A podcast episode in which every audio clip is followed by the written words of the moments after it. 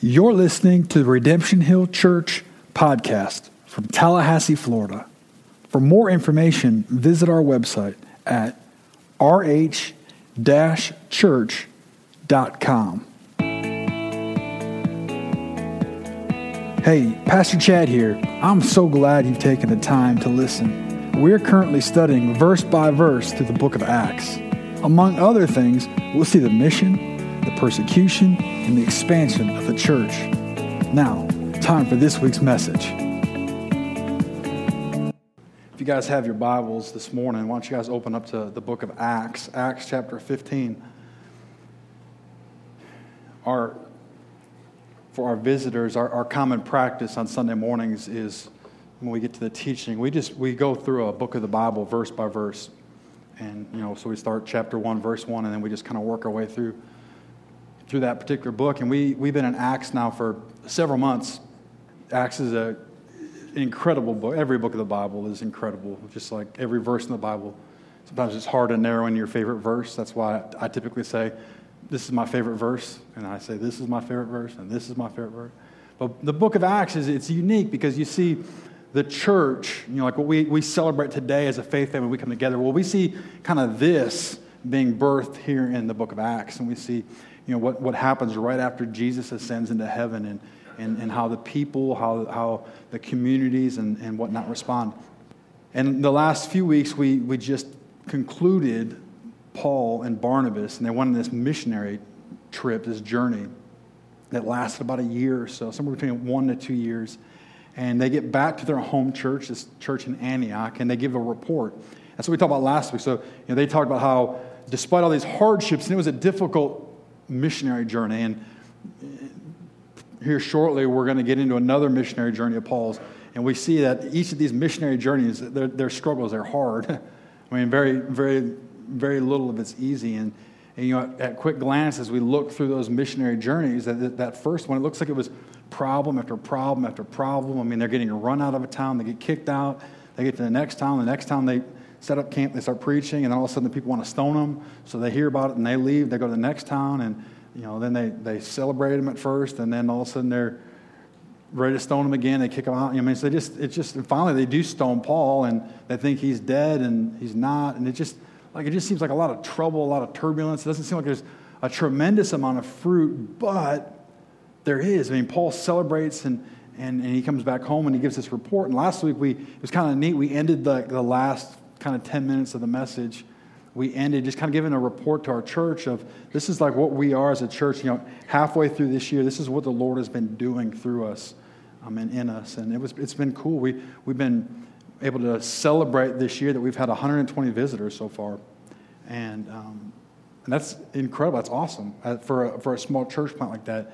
And uh, it's been exciting to see new families that have come in. And, and those of us who have been here from the beginnings, that, that first Sunday in October, October 6, 2013, we had our first service together as a faith family. I challenged those people even last week when we had a lot of people kind of out and you know the attendance wasn't necessarily high, but for them to look around the room and see how many faces and how many families the Lord's brought in since then. And so it's just been really cool. It's been, it's been cool to see how, as we've tried to really embrace missions this year, um, put more of an emphasis on it, how, how the Lord has, has really used our church. We, we partner with this group called the Timothy Initiative.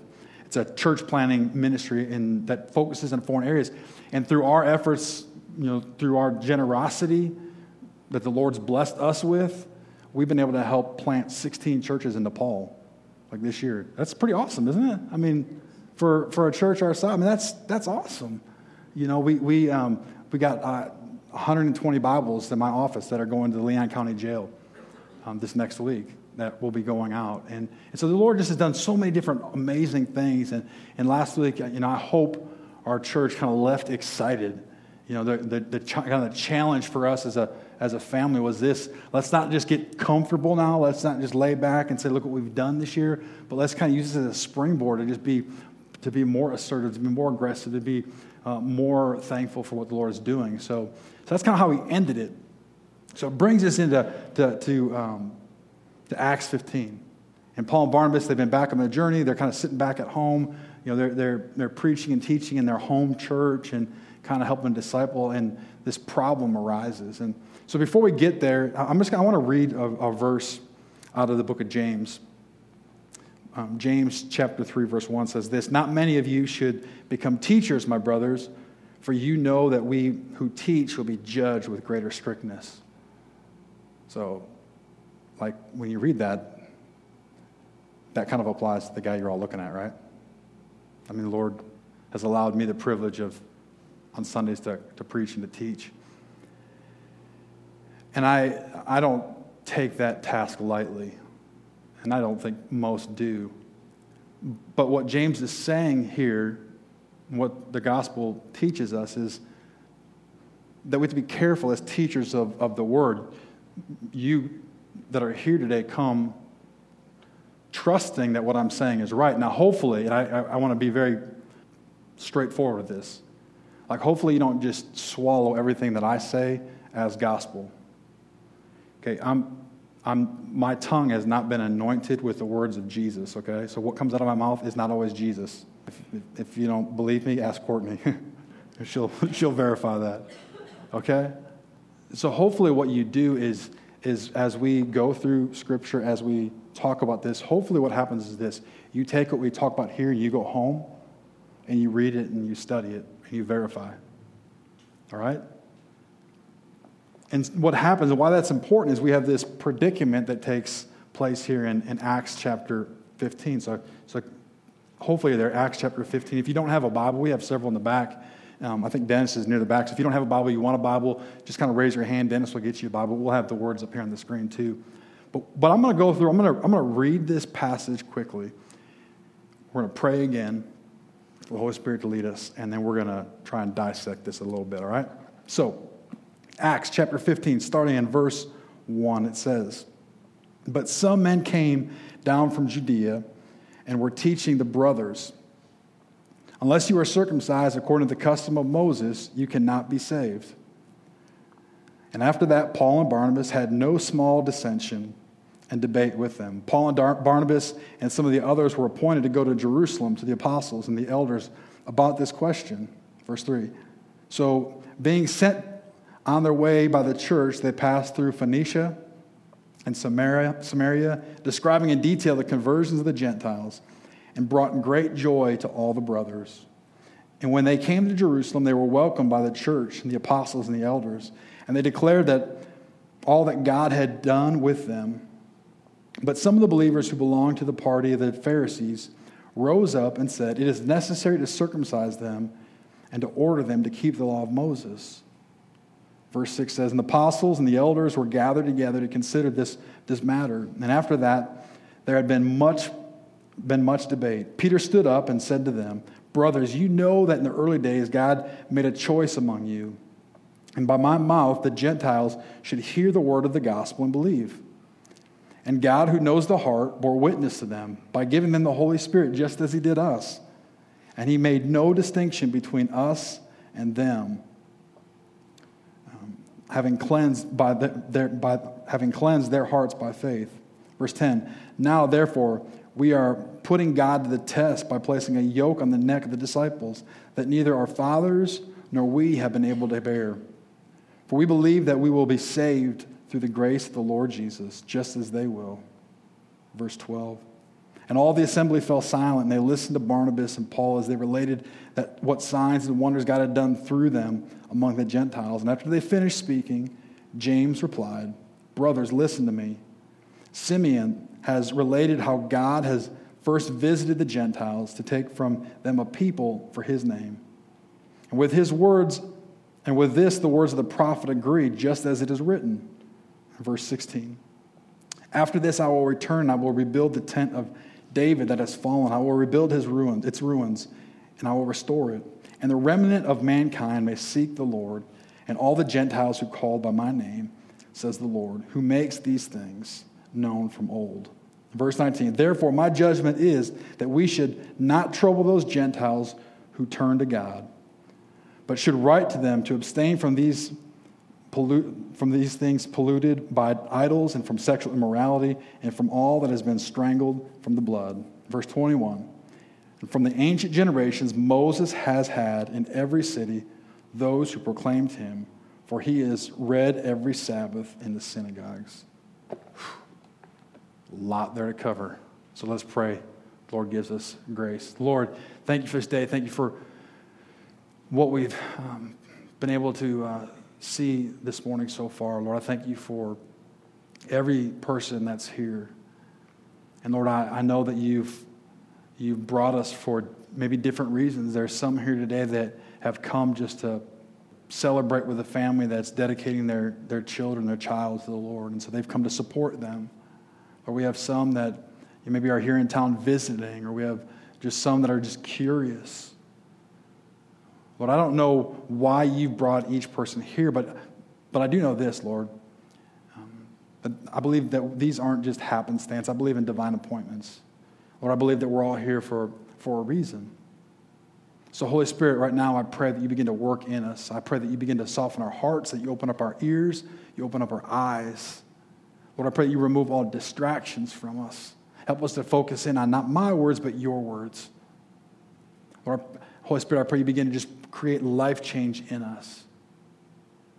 Jesus says, I often ask and pray and beg, God, I pray that you give me your words today. Give me your heart, give me your passion.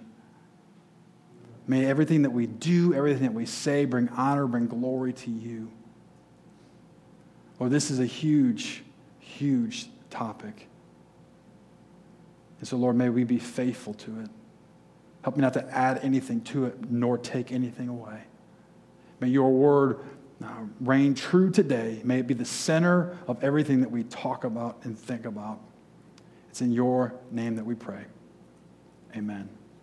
Okay, so so what's happening here, as we said, Paul has gone around, Paul and Barnabas, they, they begin to preach to the, to the Gentiles. And, and so those first six verses, we see the, the problem is, is identified. Okay, so they're back home, and there's this group, and if you remember, those have been this journey, kind of the, the mothership, like the, the headquarters of the church in the early days was Jerusalem.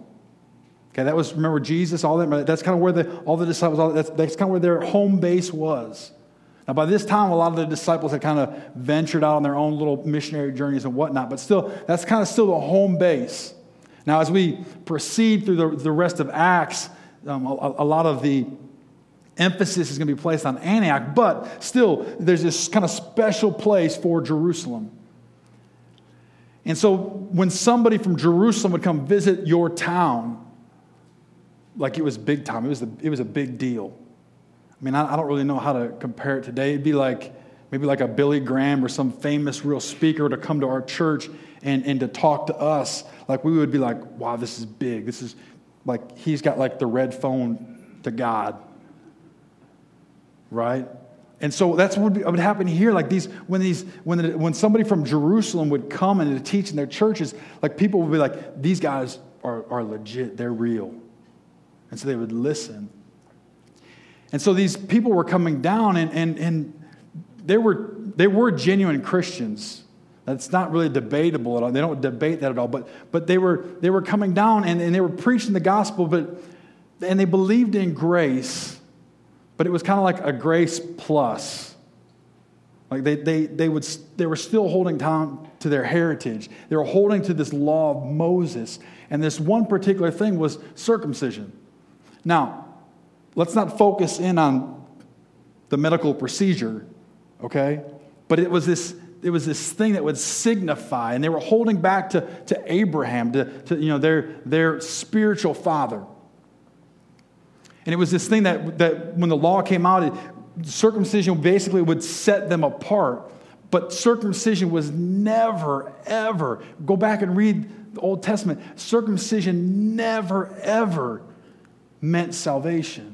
It was a symbol. One of the things that we've been talking about now, I had a chance this past week, or last week, I guess it was now. Ella Dorn, so big sister to Abe that we dedicate today, she came and, and met with me Wednesday night, and we talked about baptism and what that meant. And she had a whole journal of questions. I'm not sure if I passed or failed, but we talked about baptism. And, and here's, you know, baptism is one of those things, it's, it's a symbol, it's really important.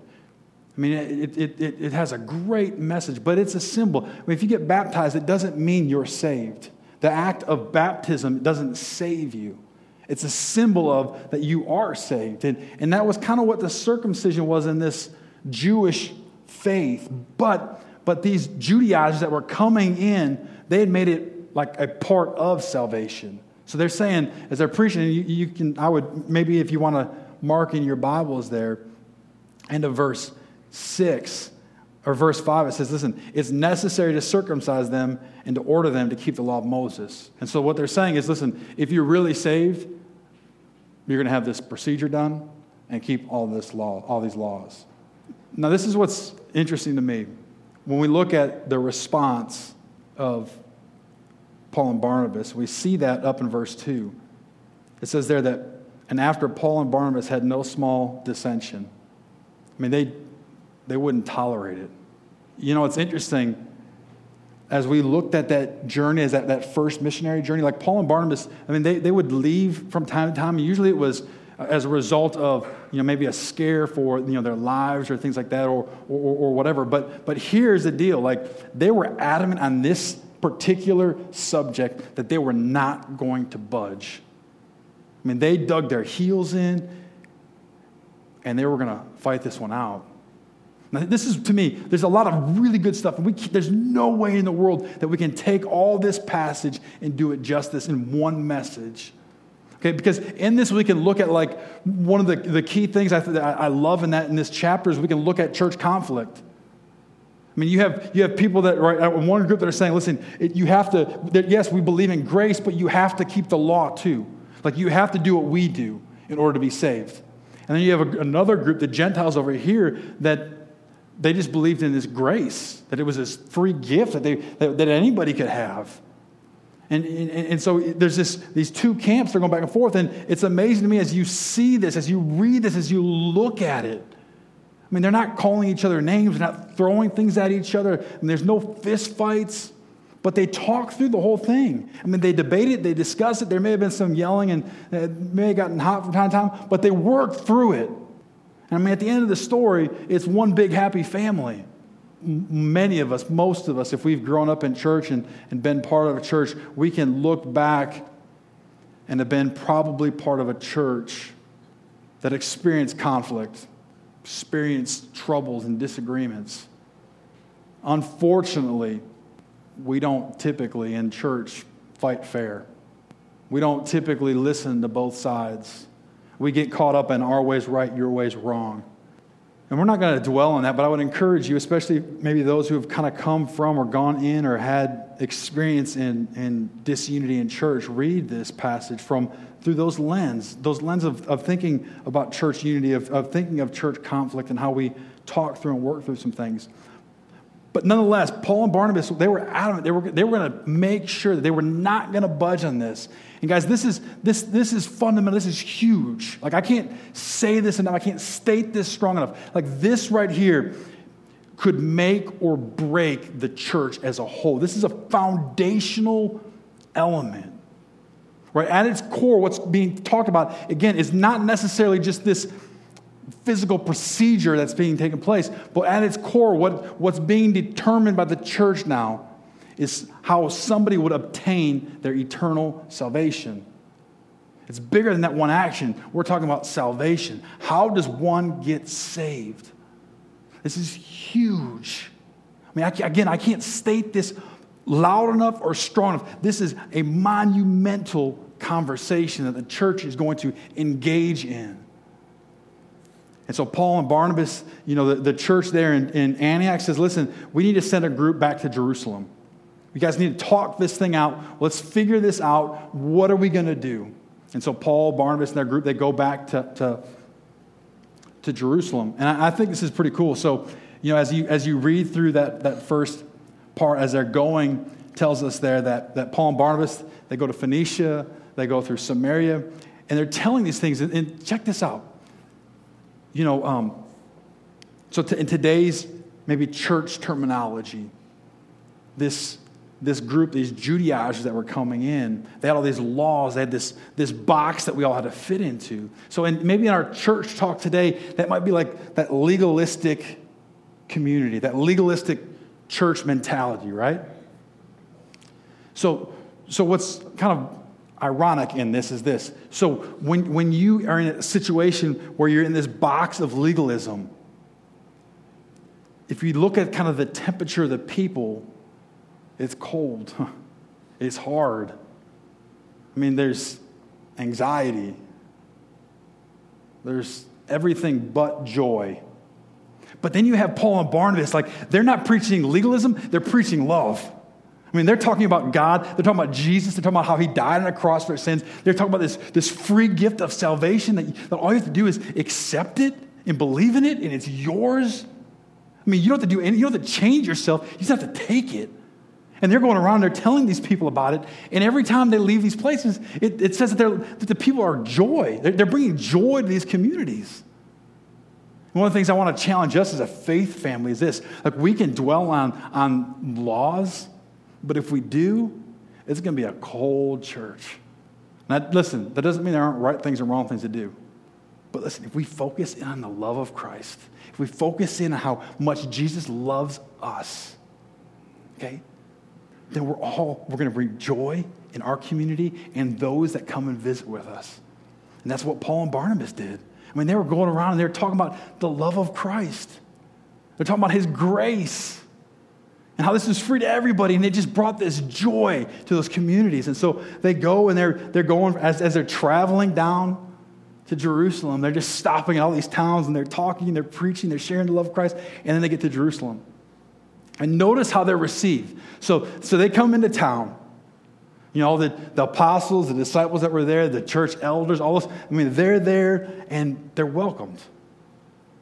Again, as I talk about that church unity thing, there's a disagreement the groups that don't agree on both sides, the group that came down to Antioch, that kind of created this division, if you will, came from Jerusalem. Right? And so, Paul Barnabas, they're going back to the source. They're going back to the home base and they're being welcomed. They're being welcomed in. And this is what's kind of awesome. We hadn't seen Peter in a while. Right? We hadn't, we hadn't really seen him you know, Peter kind of takes backstage. Paul becomes, enters the center arena.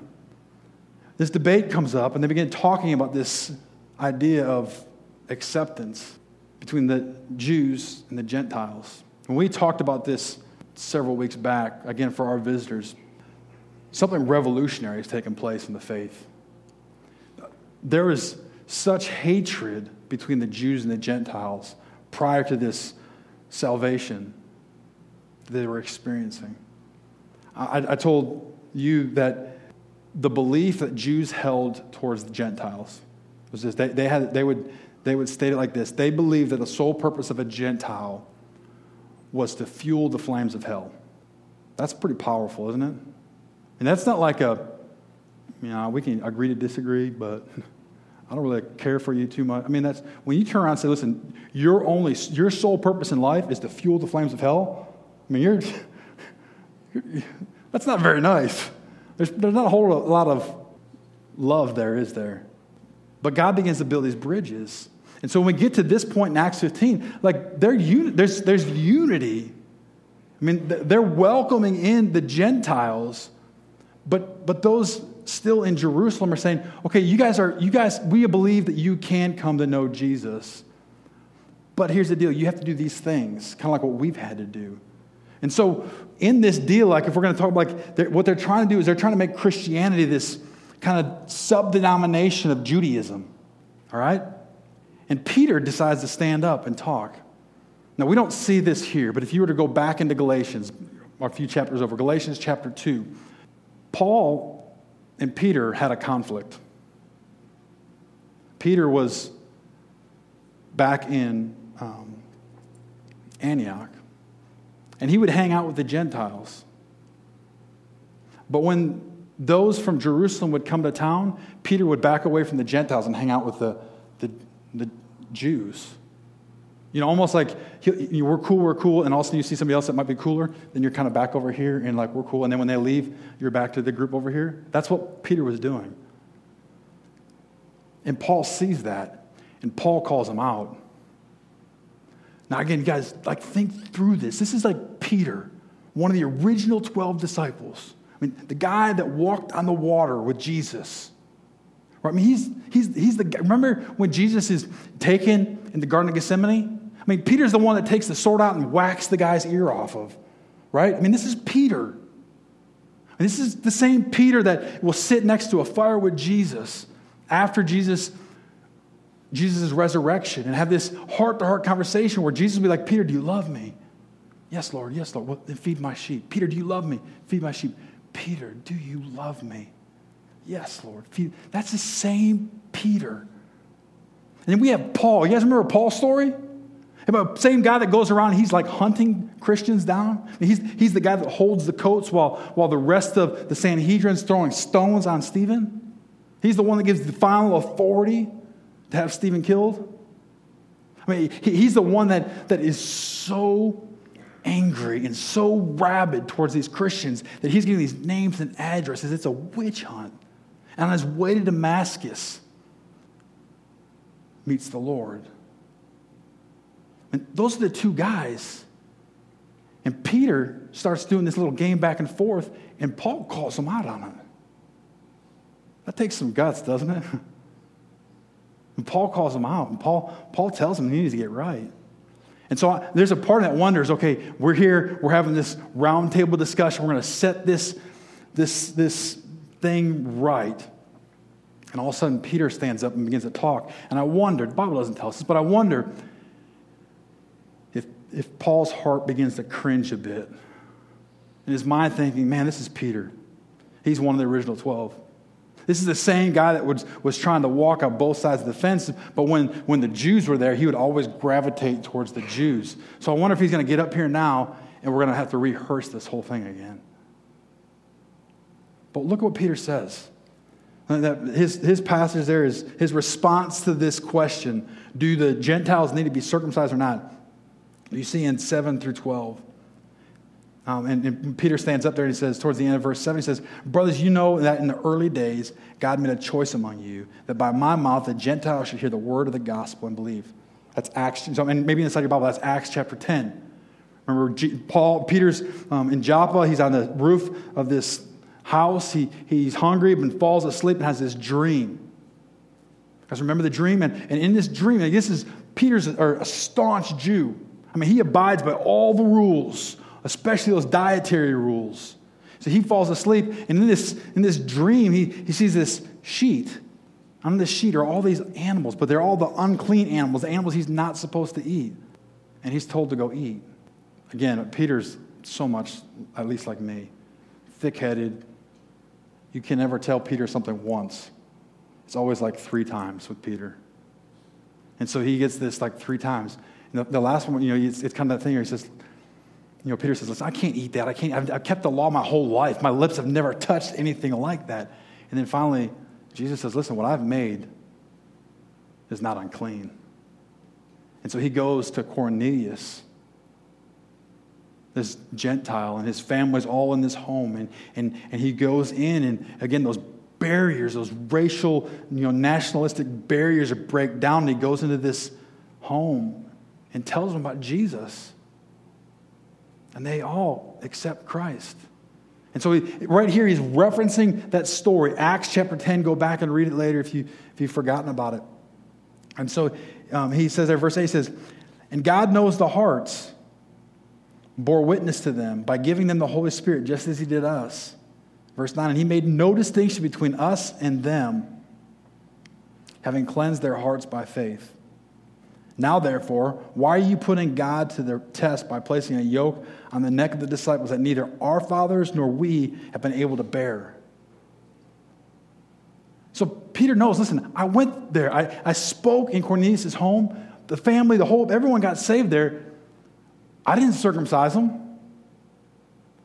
They're still believers. We've never questioned that. So why is there a problem now? What's the deal? And I love this. He goes, and furthermore, why are we going to put this weight around their necks that we can't keep and our fathers weren't able to keep? So why are we going to set them up for failure? Why, why on God's green earth, these new believers that are raw, why are we going to set them up for failure at the very beginning and tell them they have to do things that we can't even do? It's ridiculous. You know, in this debate, I, I think we fast forward to today, and we don't argue over circumcision, but we argue over a lot of things. And we put a lot of stipulations in there. And we forget about how amazing God's grace is. Some of us have been fortunate. Maybe we grew up with parents who were believers. And so, like, our, our whole childhood memory was coming to church and hearing the Sunday school lessons and all that kind of stuff. And, and now we're grown up and we just naturally take our kids and do the same thing. It's this amazing, awesome generational thing. It's great.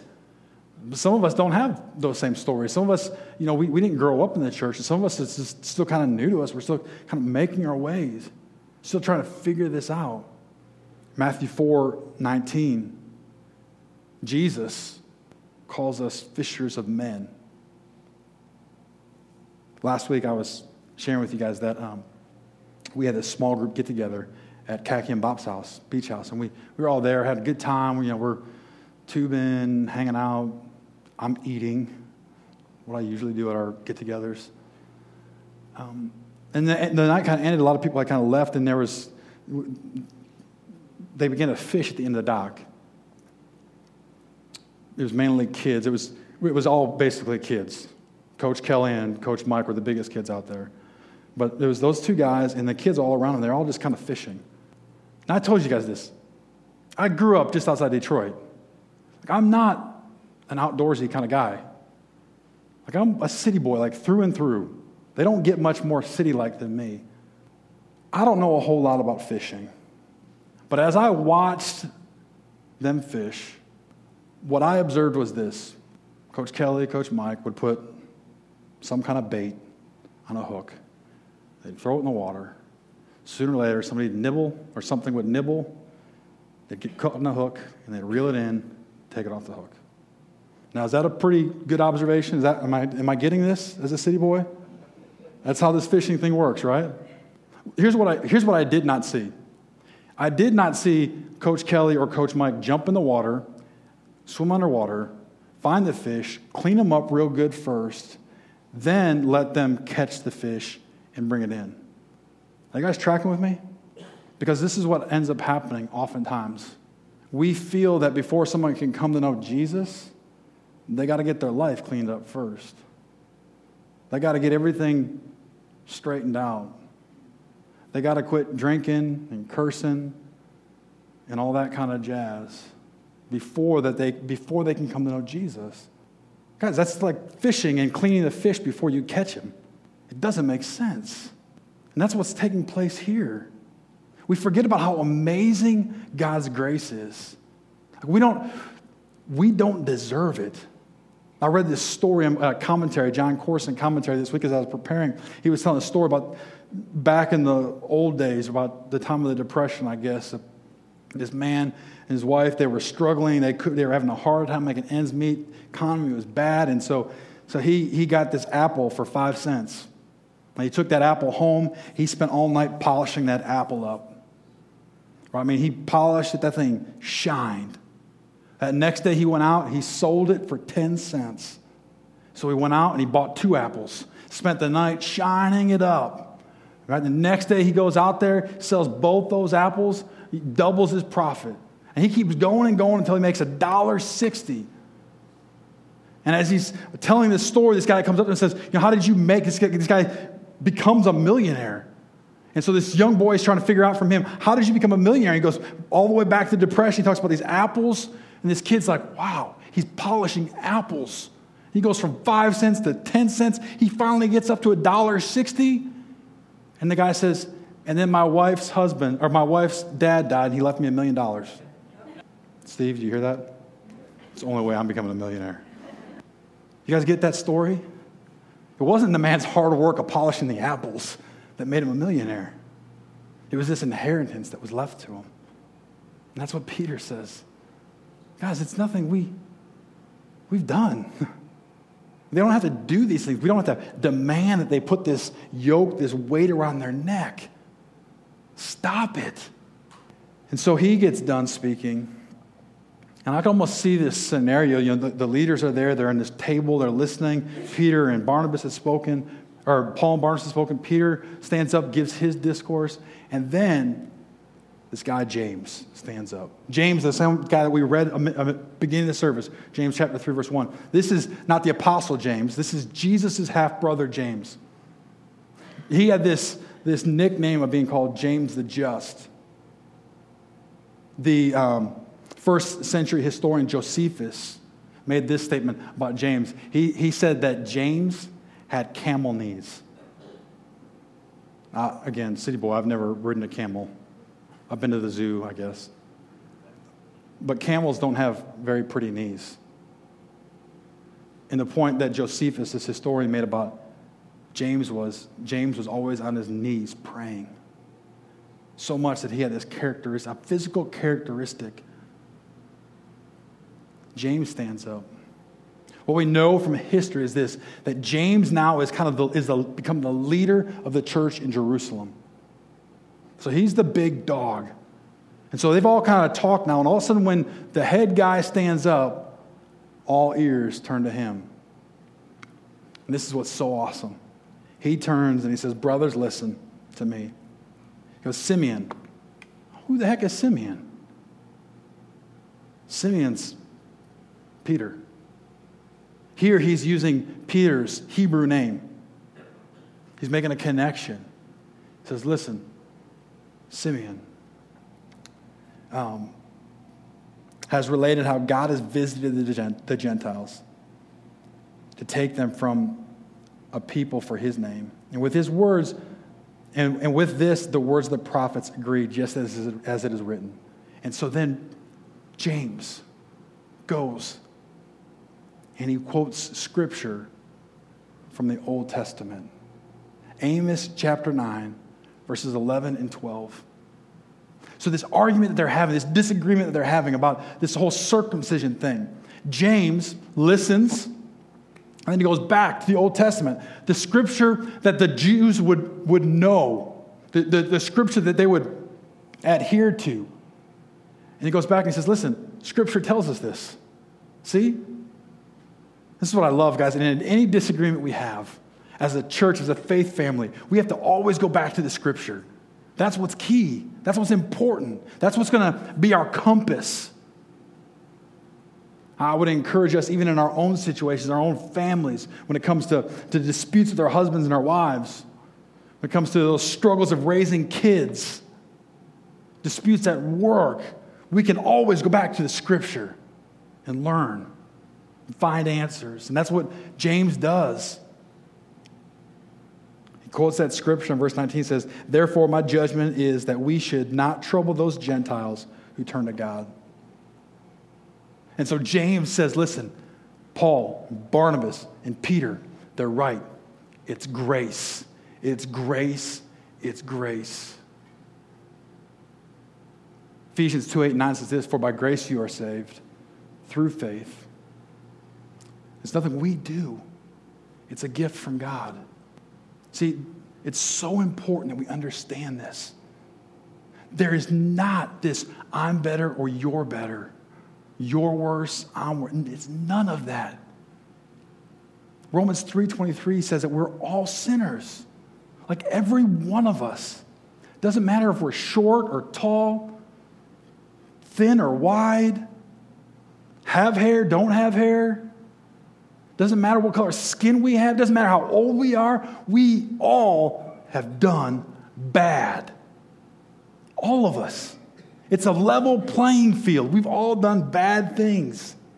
As we go through that walk through Romans, I love how, despite that, despite knowing that we've all messed up, remember how I told you guys that as Peter and or as Paul and Barnabas were traveling, when they were leaving towns, they were leaving them joyous. They were leaving this joyful uh, mentality. The people were happy. It's because they were, they were teaching this law of love. And you know, it starts with Romans 5 8. While we were still sinners, like while we're still doing bad things, while, while, while God's here and we've turned our back on God, while we're running the opposite direction, or doing whatever. Well, we're doing all of that. Christ died for us. We didn't deserve it. Guys, for, for all practical purposes, as Jesus is on the cross, we're those soldiers spitting on him. We didn't deserve that. I can't earn that. It was his love. It was Jesus' love for us, for me, for you, that drove him to the cross. Before we even get to that, Romans 5 8, that verse 2 says, and again, Paul, who we've talked about, wrote the book of Romans, says, We have peace with God through our Lord Jesus Christ. My guess is this morning there are some here that don't have peace with God. You have questions. There are probably things in your life that haven't gone the way you had hoped or had planned.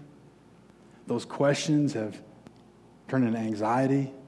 Anxiety over time turns into coldness or hatred. Listen, the way we find peace with God is through Jesus. John 14, 6, Jesus said, I am the way, the truth, and the life, and no one comes to the Father except through me. If we want to find peace with God, we find it through Jesus. Verse 2 says, in there says, or I guess going to verse 2, it says, through him we have also obtained access by faith into his grace in which we stand, and we rejoice in hope of the glory of God. Romans 10, verse 9 says, as we come to that point where we think about how we are all messed up, we've all done bad things. But even though we've done those bad things, even though we're running from God, even though we had nothing to do with Him, that didn't stop Jesus. He was focused. His love drove Him to a cross in which He died for our sins. Romans 10 9 says, If you confess with your mouth that Jesus is Lord and believe in your heart that God raised him from the dead, you'll be saved. For with the heart one believes and is justified, and with the mouth one confesses and is saved. Those kind of verses we talk about are kind of like the Romans road, if you will. And sometimes we end there, but listen, this is, I want us to go one, and if you have your Bibles, maybe, and you're looking at the Romans, you turn one page or so. And Romans chapter 11, verse 6 says, But if it is by grace, it is no longer on the basis of works. Otherwise, grace would no longer be grace. Go back in your Bibles and underline that at some point. Romans 11, verse 6. We all have stories. Hopefully, most of us, the story involves us at some point in our lives coming to a point where we realize that we've done wrong. And when we realize there's this Jesus who came, left heaven, came to earth, and died on the cross, lived a perfect life, did nothing wrong, and then died on the cross for our sins, for my sins. Thankfully, the story doesn't end with him in a grave somewhere. Three days later, he conquered death. He came back to life. Right now, he's in heaven, the right hand of God, speaking on our behalf. The, the same behalf of the ones that are running from God. Here's my heart. Listen, you don't have to get right before you get God. Whatever right is. Here's the deal you get Jesus, and Jesus will help you find what's right. Jesus will help you find what's right. Next week, we're going to come back to part of this. But one final thought is this. The last verse that we read this morning was verse 21, and it says, For from ancient generations Moses has had in every city those who proclaim him, for he is read every Sabbath in the synagogues. So James is talking to primarily his Jewish brothers, and he's telling them about, reminding them about Moses. Really, remember Moses, the one who wrote the law through God's inspiration. He's reminding them about this law. But here's the deal remember this Moses, the writer of the law, the one, the, the man who's always kind of connected to the law, Remember this Moses was not allowed to lead the children of Israel into the promised land. He, he was not allowed to enter the, the land of milk and honey. Do you guys remember who was? Who, who was the, the leader who led the children of Israel into the promised land? Who remembers? I heard someone say, shout it out. Joshua. That's his Hebrew name. Do you guys know what Joshua's Hebrew name translated into Greek is? Jesus. See, Jesus is the only one that's going to be able to lead us into the promised land. The law won't get us in, only Jesus does. Let's pray.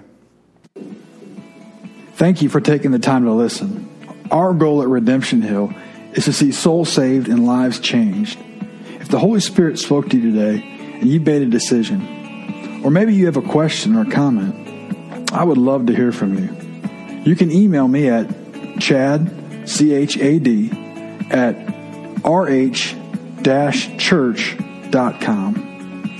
If you don't have a, a regular church home, we would love for you to consider visiting us. You can go to our website, rh-church.com, or find us on Facebook for directions. Until next time.